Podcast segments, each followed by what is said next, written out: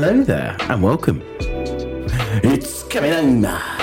It's coming home. So we It's should coming probably- to the Untitled Film Podcast. explain it because when we're recording this, it may very well have come home or not. So we'll see. We will see. Do you want to expand on what, what might come home? Because maybe It's um, the women's Some people football, don't know uh, the, what we're foot- rambling um, about. the uh, the World Cup, the Women's World Cup. Um, as of right now, they've just beat Australia, and now Who it's has? England. And uh, now it's just coming home. It's, uh, we're getting close to it possibly coming home. it's got to be Española. So good luck. Good luck, Lionesses. Yes, good luck. And we'll just get one obligatory one of these out of the way. Hack the planet! Hack the planet! Hack the planet! That was three.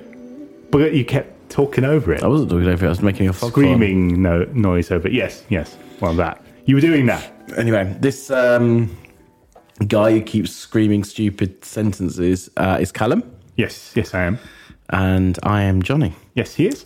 Uh, and if you want to see where Callum posts screaming silly sentences in the week, where might kind of places might you find them? That's a great segue. Um, it's Untitled Film Podcast on Instagram and Facebook. We also are up on YouTube. And this is where we ask some silly questions. And because of the subject matter of today's episode being all about hacking and things like that, fun hacking and hacking movies, um, uh, we asked people, what is your favorite example of either a hacker or hacking in a movie? And we did have an answer from a good friend, Dogbrain. Uh, he mentions the um, device that John Connor uses in uh, Terminator 2. He said, um, um, I always loved when John Connor hacks the ATM in Terminator 2. I really wanted whatever that was as a kid. Lol. He actually typed lol. Um, but it is, it's, there's this nice bit in Terminator 2 where he plugs a thing into an ATM and just spits out money in very 90s. I'm so cool, dude, is the epitome of, ni- of early 90s. Um, because we're going to get into mid 90s today, um, kind of how they The thought. word being mid. Yeah, very mid nineties. Um, oh, I see what you did there. Uh, and um, Little spoiler for my review. floppy haired, you know, he's, uh, John Connor with his floppy hair is played by Edward Furlong, who before he went off the deep end was sort of like the cool nineties kid. So, uh, Johnny, what do you have an example of hacking that you like? Um, I mean, the, the photo you put of Elizabeth Yes. um, from the, uh, the the Millennium Trilogy um, is is a good one. Um, I mean, so much. There One- is- one- we're going to talk about one of my favourite hackers today. Yes, yes, we are. Um, yeah, A, a very lame one that always uh, amuses me by how lame it is. Do you remember that film Swordfish with Hugh Jackman? do, So the, the first attempts to make Hugh Jackman a thing outside of X and Men. uh, wasn't John Travolta in it as well? Yes, yes, he is. That He's is the, he's movie, isn't baddie. Yeah. And it's really trying hard to be 2000s kind of action movie hacker cool. He did drive a TVR Tuscan though, so there is there is cool points there. There's 'cause some is- cool points. TVRs are possibly up there with Alfa Romeos as the coolest cars ever. And it does have a good cast. It's just Mm. a pretty, Mid movie. yeah, n- not not much going on upstairs in that film. No, no. But no. Anyway. Um, we will be talking more about hackers in movies and TV shows a little bit later in the episode. we will indeed. Little teaser there. Um, speaking of hacking things, I want to see where this goes. um, as the news hacks our psyches, what kind of news have you mm-hmm. come up with this week? Um, well, okay. Well, did you know that it's the 40th anniversary of Stop Making Sense, the Talking Head concert film? I did know that. I saw it somewhere. and uh, they're going to be um, playing a 4K restoration at the Toronto Film Festival this year, and it's going to be accompanied um, bandmate uh, mates David Byrne, Tina Weymouth, uh, Chris Frantz, and Jerry Harrison will make a public appearance, and um, uh, they'll be introducing the film. So it's going to be a big, uh, you know, fun one for the Toronto those uh, quite Toronto people. It's quite interesting to have them all together again. Yeah, because exactly. They kind of all hate David Byrne. Well, I don't think hate's maybe a strong word, but they all found him too obnoxious to work with. They're sucking it up then. But David Byrne, I don't know if you saw, he did a couple of years ago. He did a really good He stage did, performance. I can't remember the name of it actually. no, I can't remember, but I. I saw it. Um, well, I saw it when it came out, and it, it is very good. Um, but yeah, I do love Talking Heads and David Byrne. That is one of my favouriteest things. It is. I know this for a fact. Um, yeah. Excellent. Good news. Yeah, very good news. Speaking of some of my favouriteest things, my first piece of news this week is there is now a trailer for the Scott Pilgrim animated series. Hey! which I think I'm hoping will fix a lot of the flaws of the movies in that it's going to clo- follow the graphic novel much closer. I hope, um, and that kind of fleshes the characters out a bit more. And yeah, Scott's still a bit toxic. He's a 23 year old, but like If you know. someone wanted to hear more about these flaws, where would they go to listen to a great tip top review about that? Oh, well, we did a review a few months ago. So if you scroll back through your um, your Podcast, thing of choice. yeah, uh, You'll your find it. Spotify or iTunes or or Pocket Cast or wherever you find your podcasts, um, you will find a really great review of that. But yeah. Um, but no, I'm really excited. I thought the animation was good. Only slight issue is my, they're all the original voices back, which does mean Michael Cera's voice is back. But I suppose his voice wasn't the problem. It's It wasn't just, his he's, voice. He's, it- wet, he's just a bit wet. His yeah, body was, language and stuff. gangliness. So, you know, uh, being animated more traditionally will help a lot, I think. It looks really good, actually. It looks kind of a cross between. It looks very close to what the books look like, but also like a bit anime. Which I suppose the books are a little bit anime Yeah, as sure. well, or the graphic novels or comics, or whatever you want to call them. But yeah, um, I'm very excited for that. Yes, very exciting. Um, Callum, what is your second? My second news? bit of news is um, uh, firstly both the trailer for um, the film Maestro has come out, which is the Leonard Bernstein biopic starring and directed by Bradley Cooper, and it's also going to make its debut at the New New York Film Festival. So we're getting into Oscar bait film festival season, people, and this trailer is very much Oscar bait. It's So how does Four, like, Bradley three- Cooper advertise that if they're on strike? Or well, the trailer is out. I don't know if he'll be there in attendance at. I did see like indie movies have got a bit of a pass. Oh, got, well, like, that's separately negotiated A24, I believe. I'm not sure It's not- I think it's multiple. oh, is it multiple? I, I, I It's didn't not, know. it's not necessarily studios, but they can do like individual deals for Okay. with um yeah. But they, and I'm not sure how that relates to trailers because presumably that's a separate. the trailers would be alright, but Yeah. like yeah, but you know, um, you think that Bradley Cooper would be at the premiere and stuff, and obviously he won't be. If I suppose he in hopes so, but if he if the strikes are still ongoing, he might might be there in spirit and nothing By, else. I mean, by the time this episode come out, the strikes might be over because they have been talking a lot this week. they have has been, yes, news. especially the WGA. But anyway, that is not my piece of second piece of news, but that is some more news. It some bonus some additional news. some Lucky you! content. Lucky you! Um, yeah. And my final piece of news for today's episode is that a film that came out of nowhere for me seems to be getting really good reviews. Strays. Yeah, I saw some of the good reviews. I saw the trailer first. Um, so for those that don't know, it is Will Ferrell and Jamie Foxx as dog talking dogs, basically, um, but R-rated talking dogs, as they would say in the states, or 18-rated talking dogs, as we would say in England. Um, and yeah, it looks. It, I thought I watched the first trailer and I thought, oh, this is going to be lowest common denominator crap. But actually, like the getting solid reviews. Like Peter Bradshaw in the Guardian gave it four stars, which for a comedy, I can't remember the last time Peter Bradshaw gave a comedy four stars, let alone one about talking dogs. Sure. So I'm quite intrigued. My, No- my interest is piqued. It's peaking, is it? Uh, another film that's been getting okay reviews out of nowhere because people thought it was a turkey or was going to be a turkey is um, this new superhero film, The Blue Beetle. Beetle, yeah, it's got that. like you know not great, but they're all kind of um, sixes out of tens for a film that nobody expected to be given sixes out of tens for. Lots of Mm. three stars. So But I think it's going to make about eight pounds. Yeah, it's probably gonna make nothing, point nothing. Made three point three million dollars. which for anyone that knows about films, that's not good. it's not good.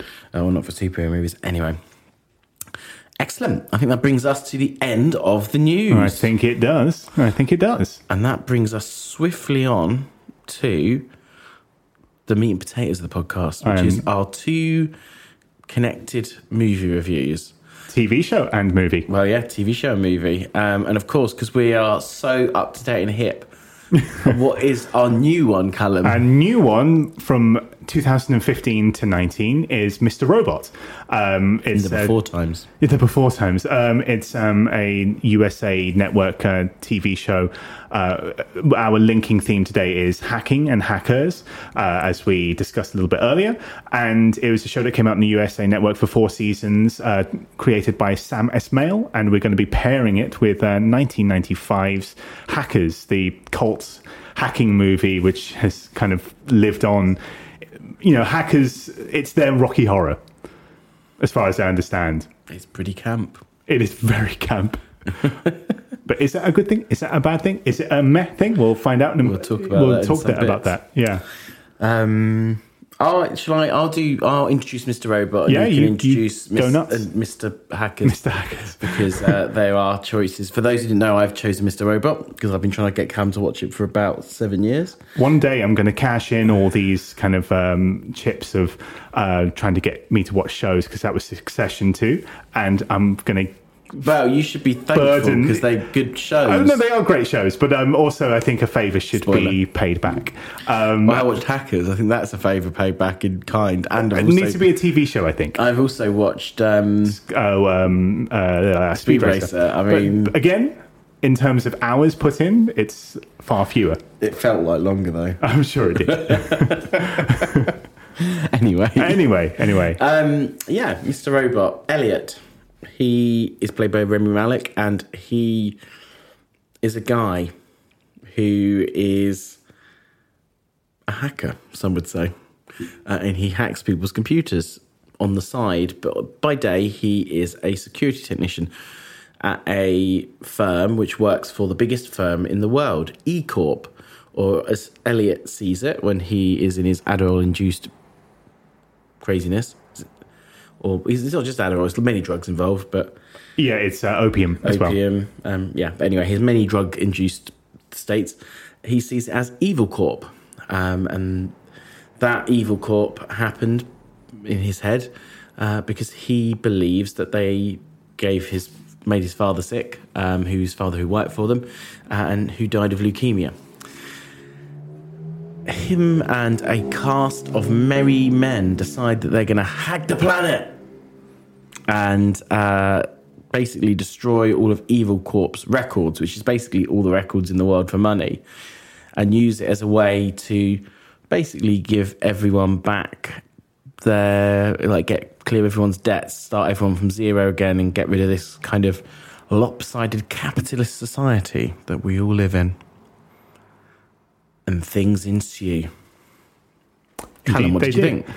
Broadly, I really liked it. I don't think it's perfect, um, and I imagine my review will end up being a point or so below yours. Um, although that's not to say that I didn't really like it. Yours would be nine and a half then. Um, so um, to kind of front load with the really good stuff, I think uh, it's so slick. It's so well shot. It's so well edited. It's got the smoothest photography and their choice of music. Um, it's very pristine the way they use architecture as um, scenery. There's a lot of using uh, reappropriating real life buildings in new york and the various other places that they shot it to make a very cool landscape. When people talk about world building and they often refer to you know fantasy and science fiction because world building refers to how believable can you make a fantastical or um, just fictional world that people believe in. But when you come to things like this, this is quite the epitome of world building, even though it's contemporary. And stop kicking the table. Uh, even though it's contemporary, even though it's um, you know set in our world, it very much builds a sort of almost comic book esque. Um, you know, slick, cool world that we can really believe in it's fronted by Rami Malek, and this is the best I've seen him because while he won the Oscar for Bohemian Rhapsody, I've always been a bit of an agnostic with uh, Rami Malek until I've seen this, and this is where I've gone, ah, I get what the, all the fuss is about now. Um, I think that um, he's able to steer this ship because at points there is I mentioned that it was kind of similar to comic books in the way that um, it builds this kind of cool, almost fantastical world that isn't quite science fiction, but it does border on it when some of the things that they're doing with the hacking and uh, the global organizations that are running the world. It, it's not science fiction, but it does border on speculative. You need a strong lead to pull you through that because um, sometimes. I guess not silliness exactly, but overwhelming sort of archness or um, um, adolescent philosophizing can sometimes overburden the scripts, I think. And I found myself at times going, oh, come on, with some of the purple prose that was being spat out. So if it wasn't for a lead as strong as Rami Malek playing Elliot, who is this kind of constipated, uh, emotionally constipated young man who is very troubled, um, without giving away any spoilers, he needed someone like him. The clever thing about him in terms of writing and in terms of acting is he's kind of the uh, kind of anti Tyler Durden or anti um, American Psycho, where you know a lot of incel types would get obsessed with uh, being like Brad Pitt in Fight Club. Uh, Because he's spouting some incel philosophy, but he also looks like Brad Pitt. Like, oh wow, I think I could be like him. The real version of those guys would be this awkward, gangly, bug-eyed, sort of you know, unpleasant, frankly, most of the time, um, character to be around. The supporting cast are all excellent too. Of course, um, the other big get here is Christian Slater um, as the titular Mr. Robot, but you can't really talk about him too much without getting into spoiler territories. Like I said, sometimes the writing, I think, lets it down a little bit. And also, Sam Esmail he's really great at writing and directing really tight action. There's lots of um, uh, episodes which revolve around getting to one place to plug this thing in and then unplug that thing because you've got to put in the virus and then do that. And it's really nail biting stuff. He's also good at uh, episodes that talk about feelings. Uh, he the characters are very richly felt, but every so often he does descend not only into sort of um, slight adolescence wankery, but also he does like himself a twist. Like sometimes M Night Shyamalan esque twist. You got uh, Luke, I am your father. You got uh, he it's a dream the whole time. You got a you know a, a Fight Club twist in there, and were the slickness of the production not just so good, and the performance of Rami Malek and the really tight supporting cast as well not so good as well. The scripts by themselves might occasionally make you go, "Oh, come on! I've seen that. That's old stuff by now." But broadly, really good. And when there's a great episode, there's a great episode. So I don't really have too much to complain about, and my complaints are very niggly. But I suspect because uh, I know that you're a really big fan of this, Johnny. What do you think? It's right, yeah. Never gets old. Um, it's yeah, it's one of my favorite shows, despite the flaws, and I think I think I would agree with you. There are some flaws. Um, I think it's probably, for my tastes, the best looking American TV show I've I've seen ever. Um, I don't really care about like fantasy and stuff like that. Um, and, and American TV, I think, because of the way the system is, it tends to be quite well, most TV tends to be quite visually bland. I always think you get a few outliers out there, but actually, yeah, most of it feels like Marvel in that even if they've spent some money on it, it kind of feels quite cookie cutter. Even something like Wednesday, which is meant to feel kooky and strange, and yeah, it doesn't feel as kooky and strange as like the early '90s movies and stuff. Um, but this, I feel like if if if it was you know it was a two hour long thing and you were presented with that, you think that is a really well shot, low budget movie. So to do that for 12 episodes, 13 episodes, 10 episodes, they, they vary a bit the seasons. Um, a season for four seasons um, on a TV show, uh, not just any TV show budget, a USA network budget, which I can't imagine is much, is really impressive. Um, also, you mentioned touching it as well. The soundtrack, both the soundtrack and also the scores are fantastic and really suit the mood. And it really creates this atmosphere, and as you rightly said, like an atmosphere of tension. And there are some episodes which are some of the tensest episodes of TV I've ever seen. Um, and they tend to be the standout episodes. And this is where a flaw comes in, in that there are some episodes that, while not necessarily filler, feel like they are.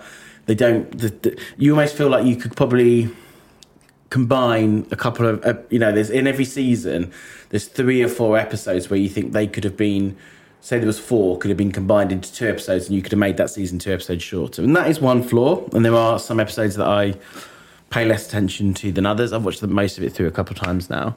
Um, but uh, they are worth pushing through and they're still fine. Like they're still better than a lot of other shows best episodes but for it's a bit like succession succession i always say season three um in the middle of season three it kind of gets a bit lost and there for such of a show that i think we both gave a 10 to I think we did, yeah. it still has that section in the middle where you go that could be improved it's not perfect and i think this is a bit like that um, but i do think it stuck the landing I like the ending and the way the ending worked, which not a lot of shows do. I think that's. I think it's rarer that a show sticks the landing for a last episode because one of two things happens: it either gets cancelled, it doesn't have a last episode, or it's made into such a big thing. Um, that yeah, that the last episode um, ends up not really happening in the way that you'd expect.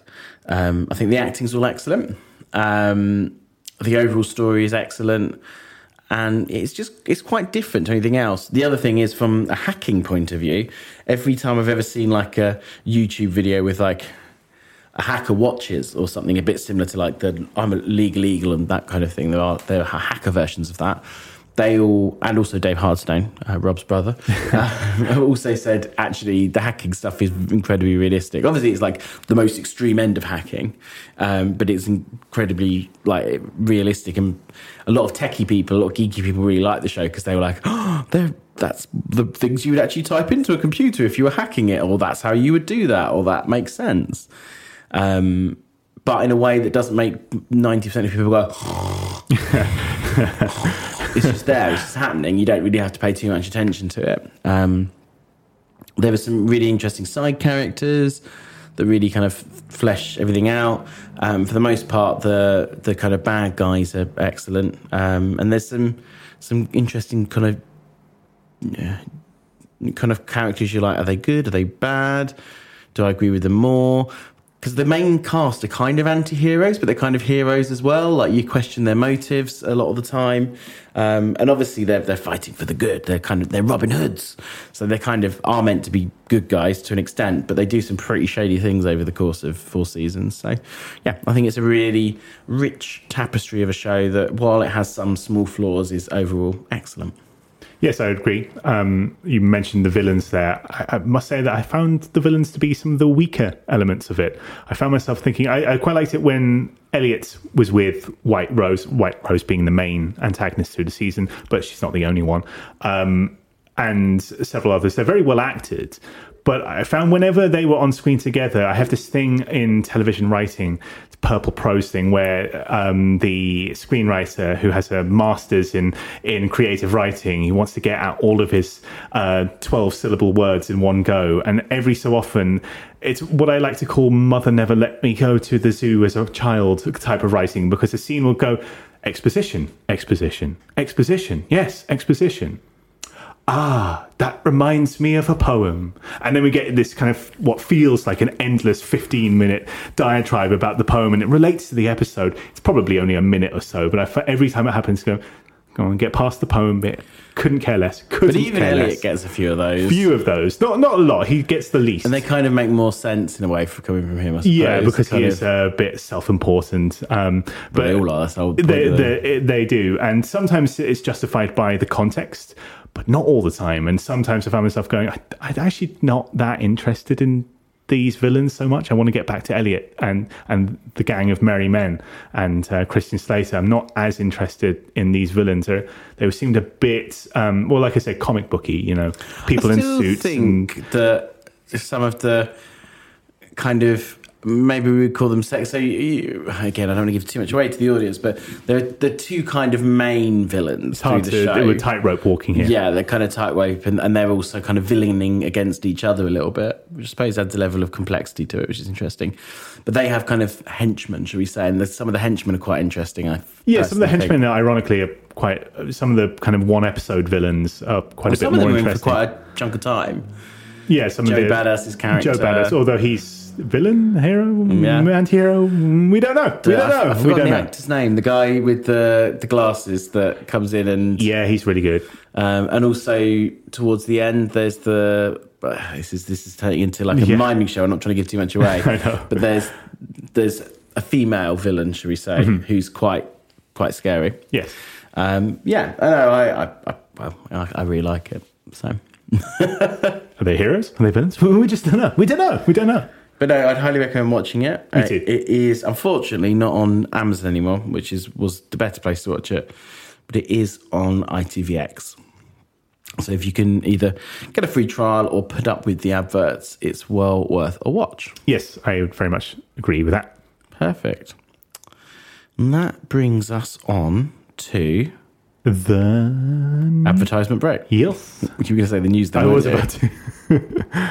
forgot where we were. And before we stop for the break, I'm going to turn Callum's audio off. Say hello to a new era of mental health care. Cerebral is here to help you achieve your mental wellness goals with professional therapy and medication management support. 100% online. You'll experience the all new Cerebral Way, an innovative approach to mental wellness designed around you. You'll get a personalized treatment plan from a therapist, prescriber, or both in a safe and judgment free space. Your cerebral therapist or prescriber will outline a customized plan with clear milestones along the way so you can get to feeling your best. With Cerebral, you're not alone in your mental health journey. We're here to empower you to live a fulfilling life. So take that first step towards a brighter future and sign up today at cerebral.com slash podcast and use code ACAST to get 15% off your first month. Offer only valid on monthly plans. Other exclusions may apply. Offer ends July 31st, 2024. See site for details.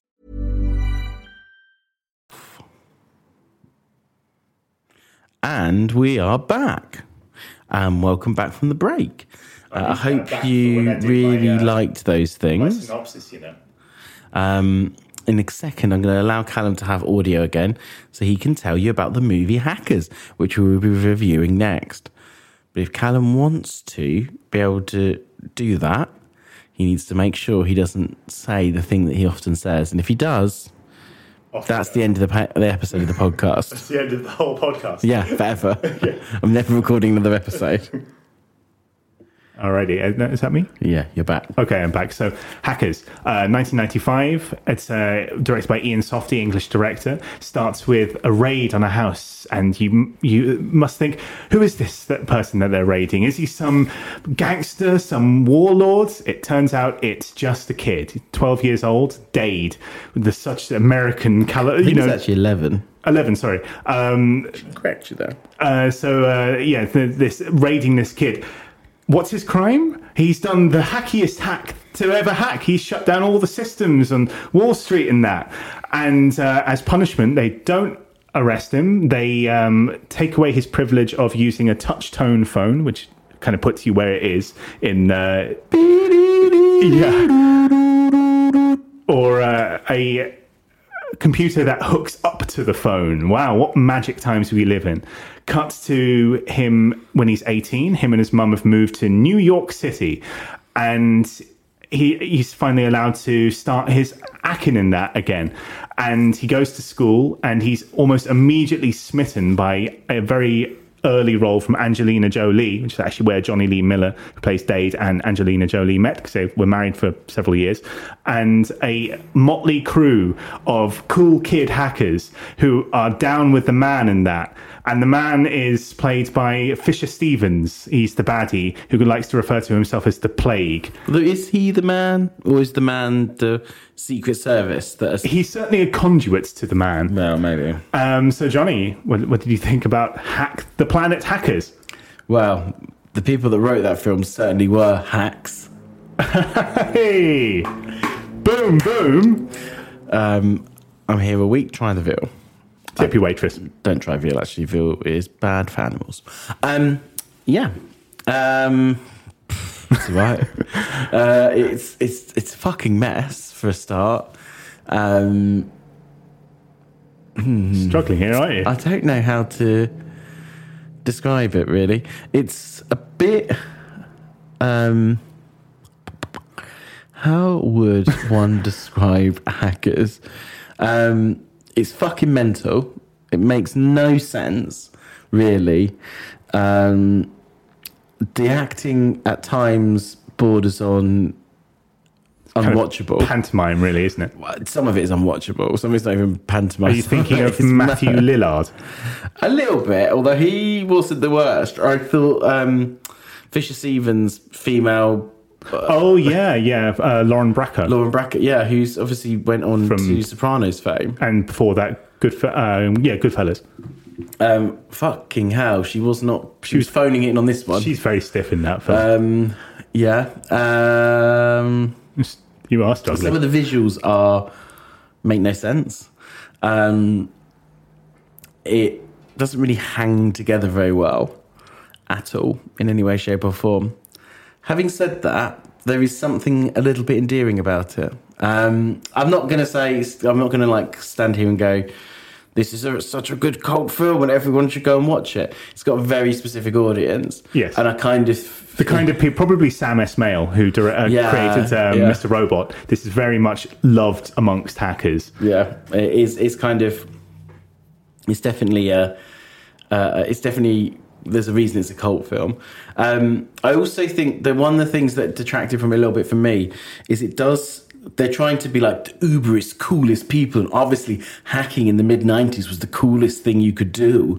Um, so everyone has to dress up in what is made to look like what a mid. I reckon someone who was 43 thought the coolest people on the planet looked like in 1995 There's a lot of that. um, like some of the like it, it, you know when something's so try hard it's so trying to be cool it's the most uncool thing that's ever uncooled on earth which another reason is another reason for it to be a cult film because stuff that is incredibly uncool It kind of goes Yeah. back on itself and does. ha- has a sort of like um, appeal in that way. like it was I, I remember i watched it with someone and they hadn't seen it i'd seen it mm, 15 years or so ago i can't really remember it that well um, and they were like they started out in the first like 20 minutes they were like i don't know if i can watch this. And then by the end of it they were like i'm actually it makes no sense and it's really stupid. But i kind of want to see what happens like so yeah it's it's it's weird.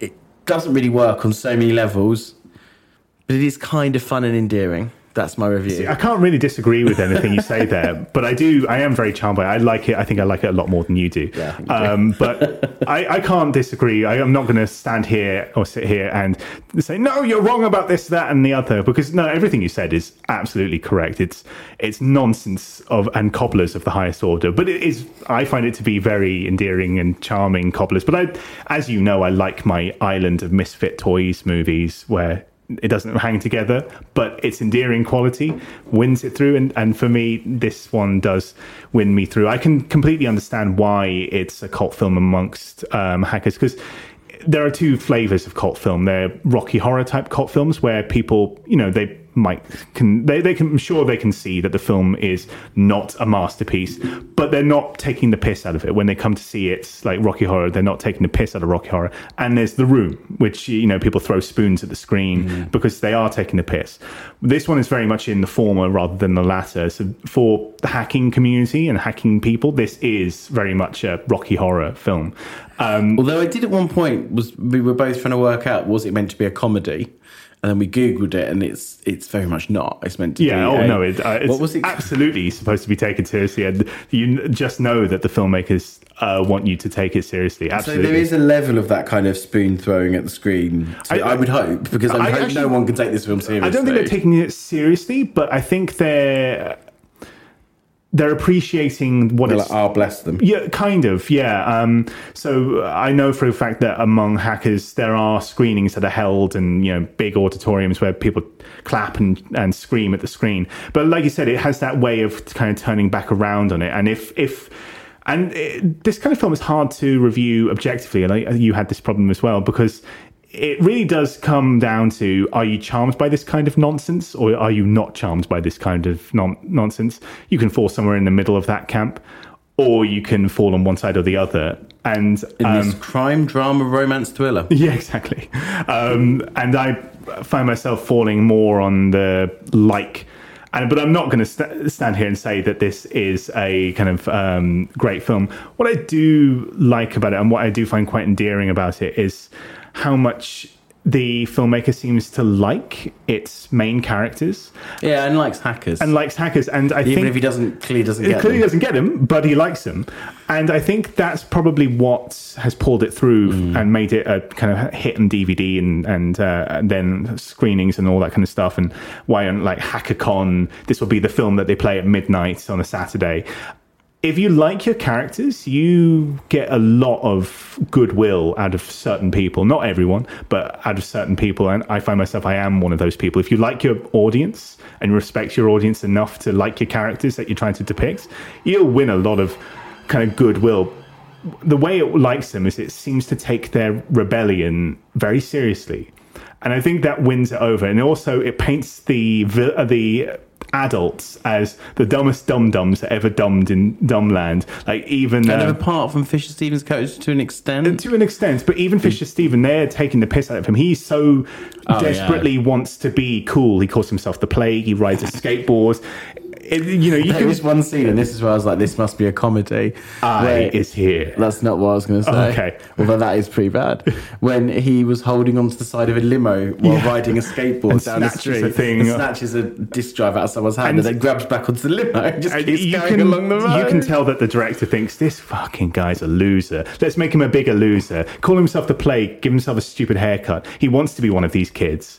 And I like that a film that takes its rebellion seriously, and you can kind of see the seeds of that coming out. Like this is unrelated to the film as a film, but um, not so long ago there was uh, a hack done on one of those uh, racist right wing kind of Twitter knockoffs during uh, the first uh, Donald Trump indictment, and the hackers names themselves after uh, the hackers from from this film. And that's not an isolated instance. You see a lot of people using kind of quotes from this film sp- snoop onto us us as they as we snoop onto them and then write a 15,000 word length uh, article about security and privacy and it's written by some kind of you know hacking nerd or something. You can the, so you can see the seeds of, of its growth outside of the film but that it doesn't relate to the film itself. The only slightly depressing fact is that um, the uh, the the kind of main protagonist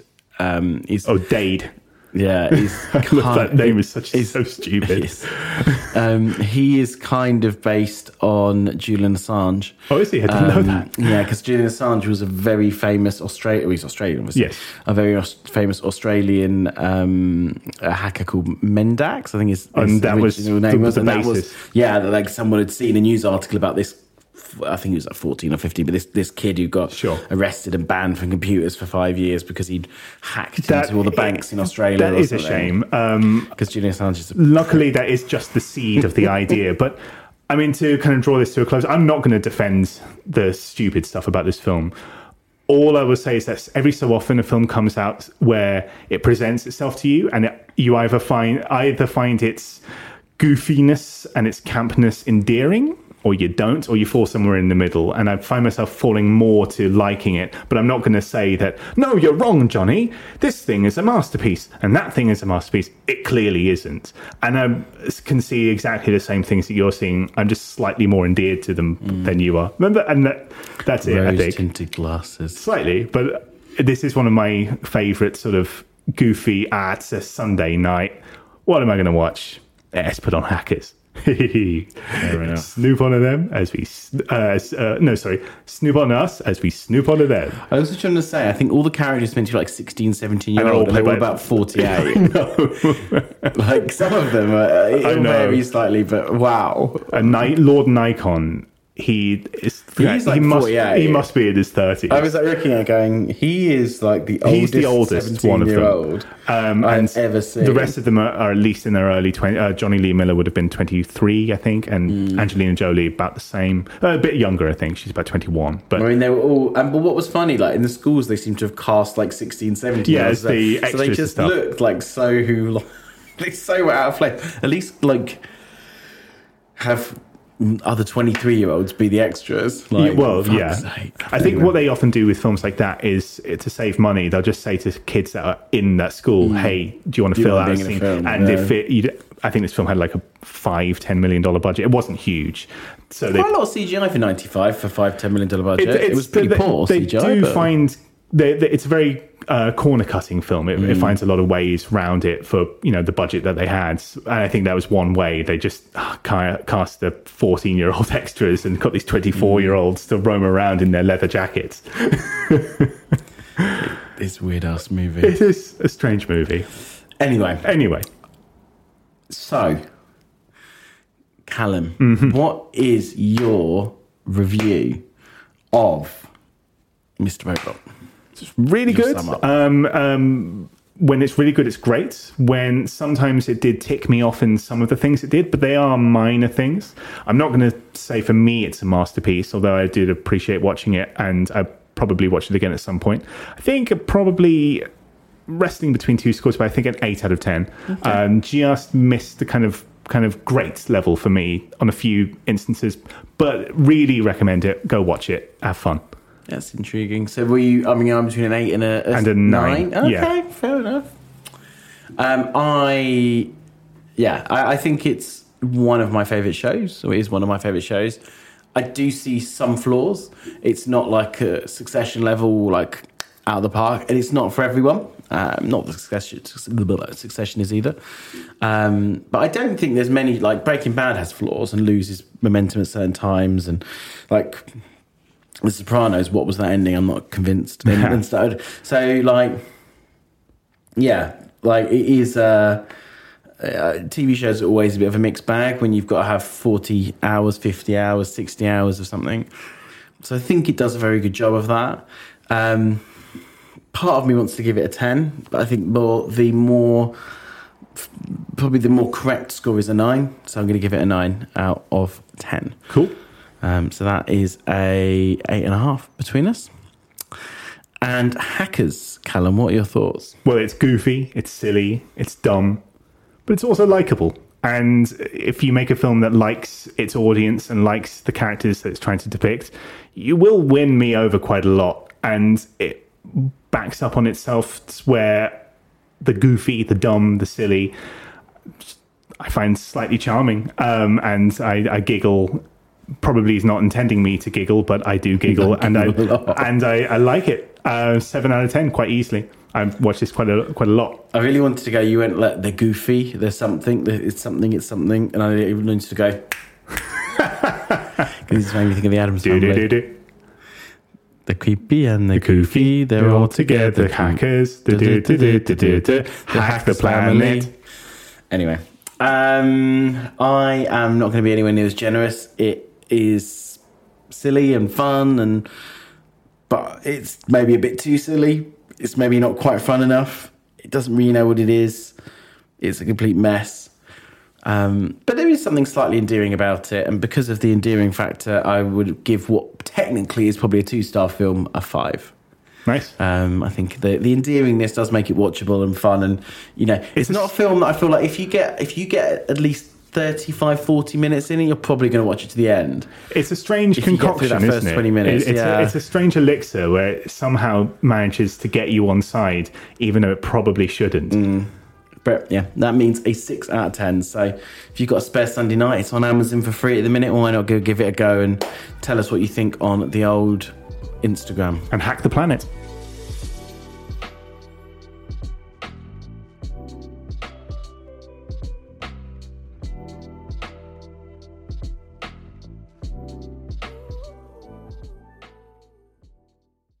Creepy and the, Goofy, they're all together. Hackers, do do do do do do do. Hack the planet. Do you ever feel like money is just flying out of your account and you have no idea where it's going?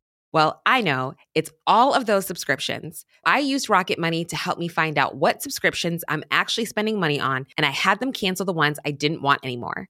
Rocket Money is a personal finance app that finds and cancels your unwanted subscriptions, monitors your spending, and helps lower your bills. Rocket Money has over 5 million users and has helped save its members an average of $720 a year with over $500 million in canceled subscriptions. Stop wasting money on things you don't use. Cancel your unwanted subscriptions by going to rocketmoney.com slash pod24. That's rocketmoney.com slash pod24. rocketmoney.com slash pod24.